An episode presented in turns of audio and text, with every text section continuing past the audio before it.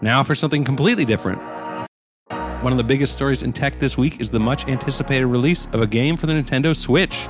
Normally, the consumer experience of gaming isn't something we put a lot of focus on here at TC, but this is no ordinary game. Tears of the Kingdom is the sequel to Nintendo's debut smash hit for the Switch, Legend of Zelda Breath of the Wild.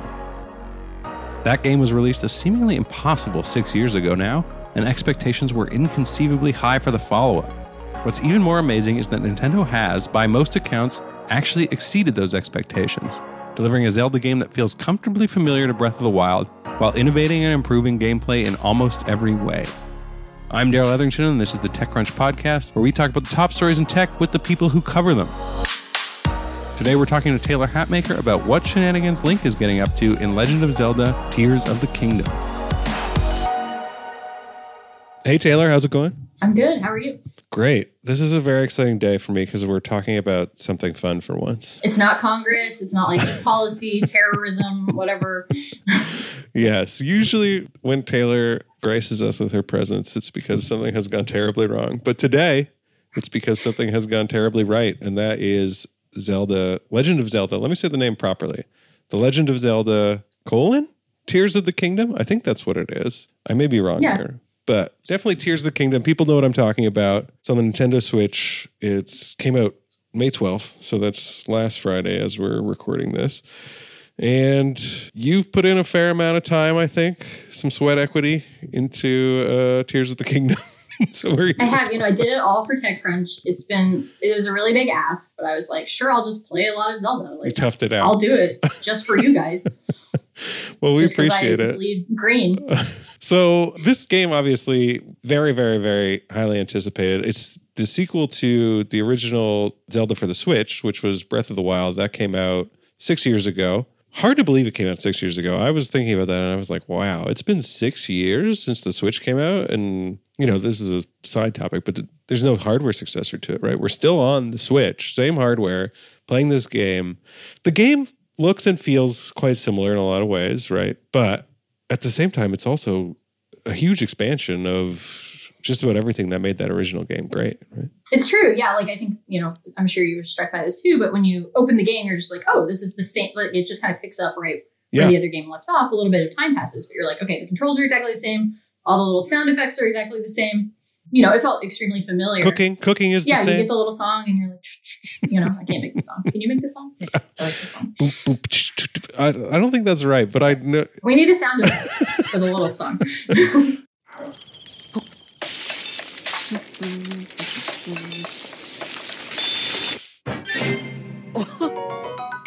yeah, all of that's like the same. So when you start out, you're like, wow, this is really familiar. And you know, what did you think about the starting area? I thought the starting area is pretty cool. It was pretty big. It was really cool. Yeah. So that the starting area is interesting because it kind of brings in one of the big changes in the game in that there are multiple altitudes, I would say, that you can operate at in this game. There's uh, high in the air, which is where you begin, in sort of a ar- archipelago. Is that how the, what the how you say that word? Archipelago, archipelago of islands in the sky, which is a Weezer song, I think.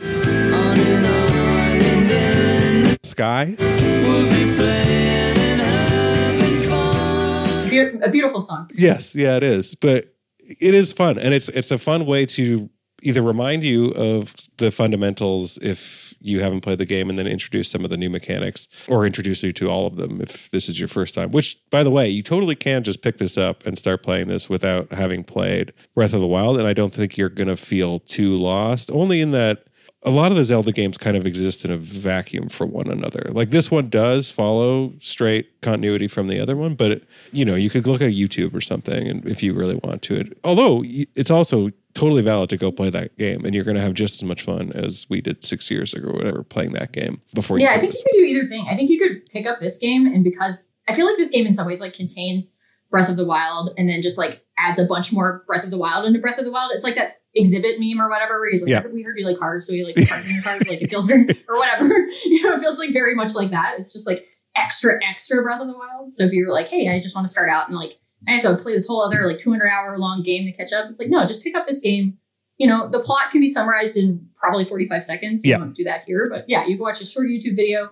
I also like the plot of this game better already. I think like the world seems more interesting. And again, it kind of contains the other world in most ways. So like Mhm. I don't think you have to feel pressure to play the other games. I like the vibe of this game. It's like people Hyrule is rebuilding. There's like archaeology, little like encampments and stuff around, like studying new phenomena. It was like kind of a fun vibe. Yes, absolutely. It is fun. I, I think it is. It's, it's much more compelling to me too. Like I don't remember a lot of the specifics of the story of the original, and they they just weren't that sticky or compelling to me while I was in it.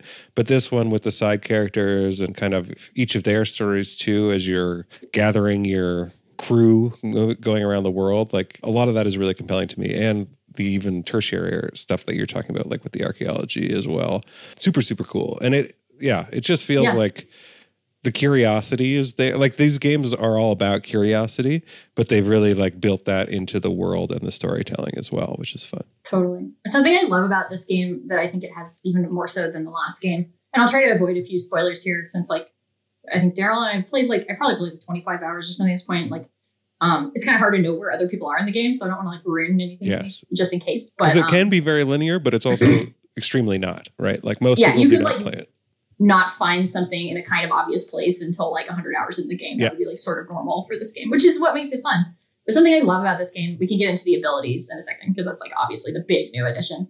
But it it like builds in a lot of different ways to play. Like I feel like Breath of the Wild did encourage a lot of exploration, obviously, and it encouraged like creative problem solving. But this game like really takes that to the extreme. So if you're like, I want to play this game like Minecraft or like Legos or something, like you could basically do that. If Yeah. you want to play this game like almost like a roguelike or even like a Metroidvania, you could do that, which is like definitely my stuff. Like I'm like, yes, I love that vibe. There's like survival elements, you know, and all of that's just kind of like turned up. The dial's turned up in this game in a really fun way where you can play it how you want. yeah and you can ping between those too so if like at some Yeah. point you're like oh i was playing it in this way and i'd rather play it in this way you can just switch that Mhm. seamlessly like in the midst and i love that Yeah. there's not it doesn't feel like there's it feels like there's stakes without there being like really punishing stakes, right? Like there are big like enemies or clusters of enemies or whatever, and you do that Metroidvania approach or the Souls like approach, even of like, oh, that bad guy is going to kill me, but I'm going to keep going back and build my strategy and like get the timing down and then like defeat them. Like you can absolutely do that, but then you can also say like, I'm just going to like build around this because I can see how I can do that. Like you can just go ahead and do that instead. Yeah, it's super fun that you can kind of like tackle things head on in an obvious way, or you can just be like, no, I'm gonna like, you know, build some Rube Goldberg device Yeah. to like drop something on this guy's head or whatever. That Um, is, oh, which we should get into the We should get into the, the, abilities are like the big new thing, right? So like the four abilities. The last game had Magnesis, Cryonis, or whatever it was called, which is like the ice one, and then there was was there like a time freezy one?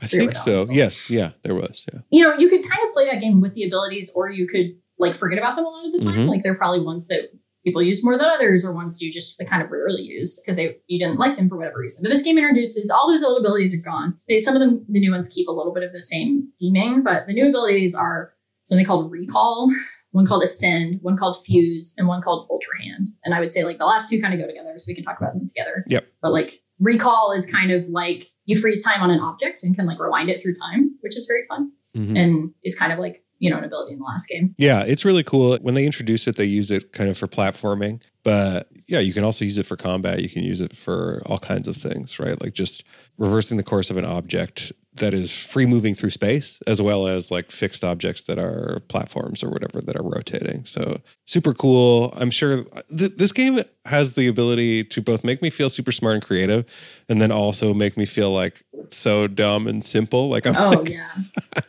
uh how do i like uh, what is the creative solution to this like my brain doesn't grok it right especially if you start dipping into youtube or anything with this and then you're like oh wow i like that that you can do that like there's so many moments of that when i'm just looking at youtube yeah yeah. I mean, the big ability of the ones that are new in this game, Ascend is one where you can like kind of float up through a mountain. That's cool, kind of straightforward, but Yeah. fun for navigation.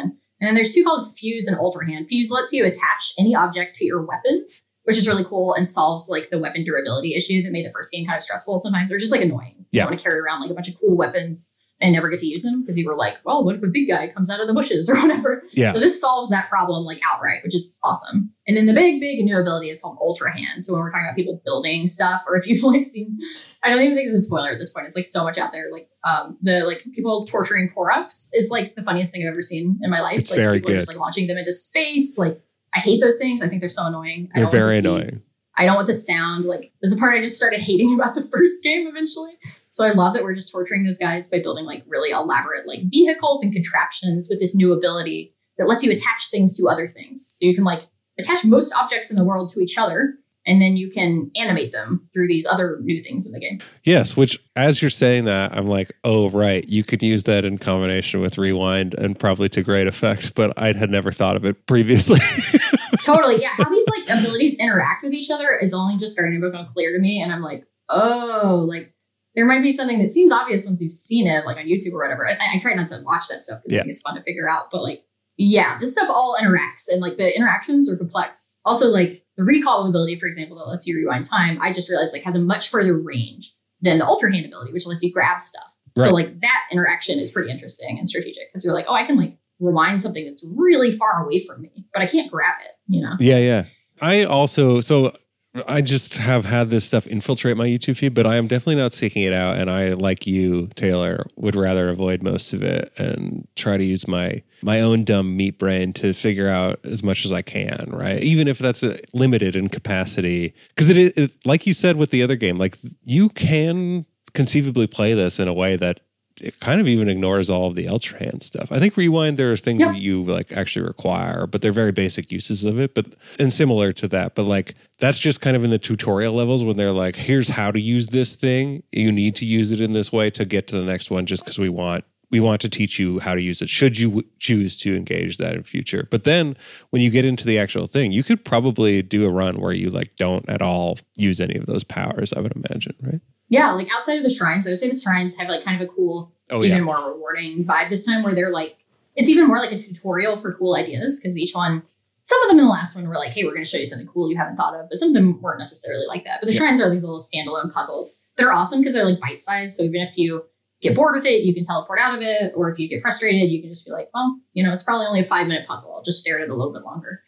Yeah, in those, sometimes they'll be like, teaching you something specific about a specific ability, which is really useful. Kind of expands your way of looking at the abilities. But outside of that, yeah, you can play this game however you want, which is cool. And also, like, aside from the creative aspect, I do think the game adds like a ton to the exploration side, yeah. which is very much what I like love in the game. Like, I'm never going to be one of these people building like you know, wild, you know, Trojan horses or whatever kind of crazy right. stuff people are putting on Twitter and whatever. Because they're like wheels and there's like kind of like rustic technology in this game now that comes up in the plot, but there, there's lots of devices. Like you can build rocket ships, you can build cars. It's very wild. Yeah. And many of these devices you come across in those shrines, like you said, where they explain how to use them. Or a lot of them I came across for the first time just in the world. And then you're like, what is this thing? And you just. And it's cool. There's just like a bunch of stuff laying around. Yeah. And you hit it and it does something. And then that's your introduction to it, right? Because Totally. It's very much like a when in doubt, hit the thing.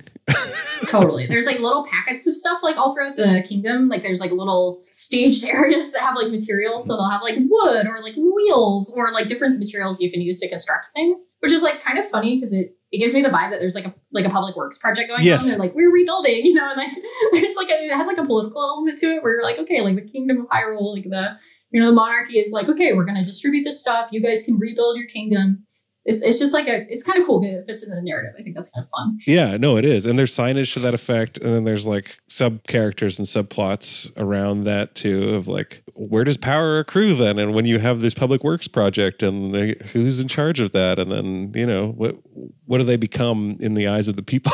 it's very, yeah, totally. very advanced actually. Yeah. I will say, like, you know, other than the abilities in the game, I think the other big thing, like you were saying about the game adding, you know, the Sky Islands, Sky.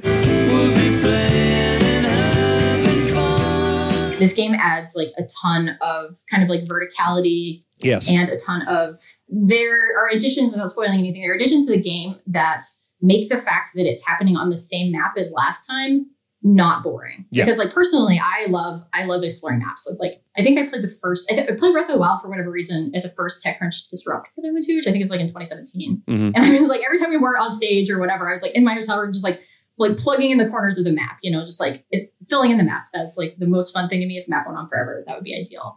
So like this game definitely has a lot of stuff that makes that more satisfying, even if you know the existing map. Um, yeah, there are more layers to it. It's more complex this time in a very very cool way. Absolutely, and it's uh, it is a thing too where you there's like the joy of traversal is very big in this game too because it, it initially seems at least for me I was like I did what do you mean there's like all this vertical space like that's not in my move set or my manipulation set based on what my knowledge was of the prior game, right? But then it gives you stuff like that ascend power that you were talking about, and like some of the contraptions and gadgets that are available that do make almost infinite, like six degrees of freedom movement totally possible and practical, right? Yeah, I think what's really fun about this game, and it feels a little bit different than Breath of the Wild, is like the developers were clearly like, okay, we've seen everything that people did with this game over the last six years, the first game.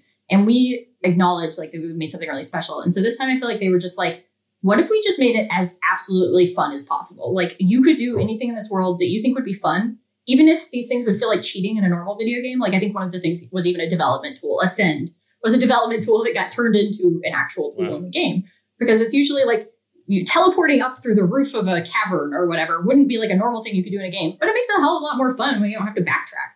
Yeah. So they were just like, hey, anything that would be a pain point or sort of boring or whatever, forget that stuff. Like just explore this world and like as many dimensions as possible and have a lot of fun. And there are a lot of cool secrets too that are like really, really fun to discover. And one big one that Nintendo didn't spoil, which I think is super cool, and I still can't figure out if Darrell has encountered it or not. So I'm not going to spoil Don't it for him, but I really want him to find it soon. I'm going to look for this now. Uh, oh, I'm not going to talk about it, but I really want to.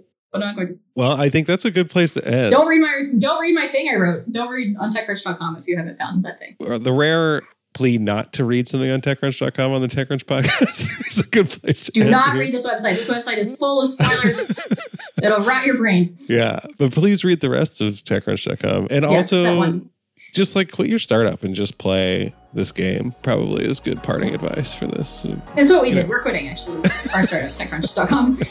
We're just going to play the game now. Yeah. Here are the stories we're willing to take a break from Tears of the Kingdom to actually read. Smart TVs these days are already riddled with ads and privacy nightmares, but a new one takes the cake. Made by hardware startup Telly, this new smart TV is available free of charge, but the catch is that it comes complete with a second screen that permanently and constantly shows ads while you watch. It should come as no surprise then that the so called free television is a mess when it comes to the privacy policy you agree to when using it. You know what they say if a product is free, then you're actually the product. Check out more on this from Lauren Forristal and Zack Whittaker on TC.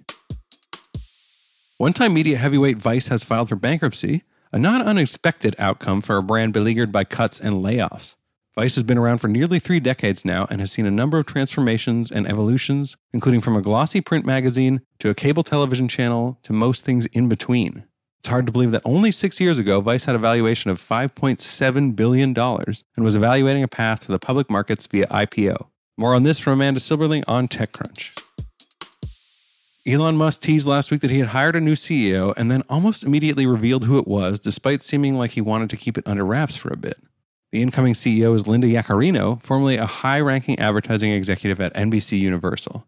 Yaccarino's appointment signals that Elon is keen to make good with advertisers on Twitter, despite early attempts to generate alternate revenue streams from subscriptions. Read more about this on TechCrunch from Amanda Silberling. That's it for this episode. Thanks for joining us. You can read all of the stories we talked about at TechCrunch.com. If you like what you hear, give us a five star rating and review. Join us at Disrupt 2023 in San Francisco this September and save up to $600 when you buy your pass now through August 11th. Plus, save 15% more on top of that with promo code CRUNCH.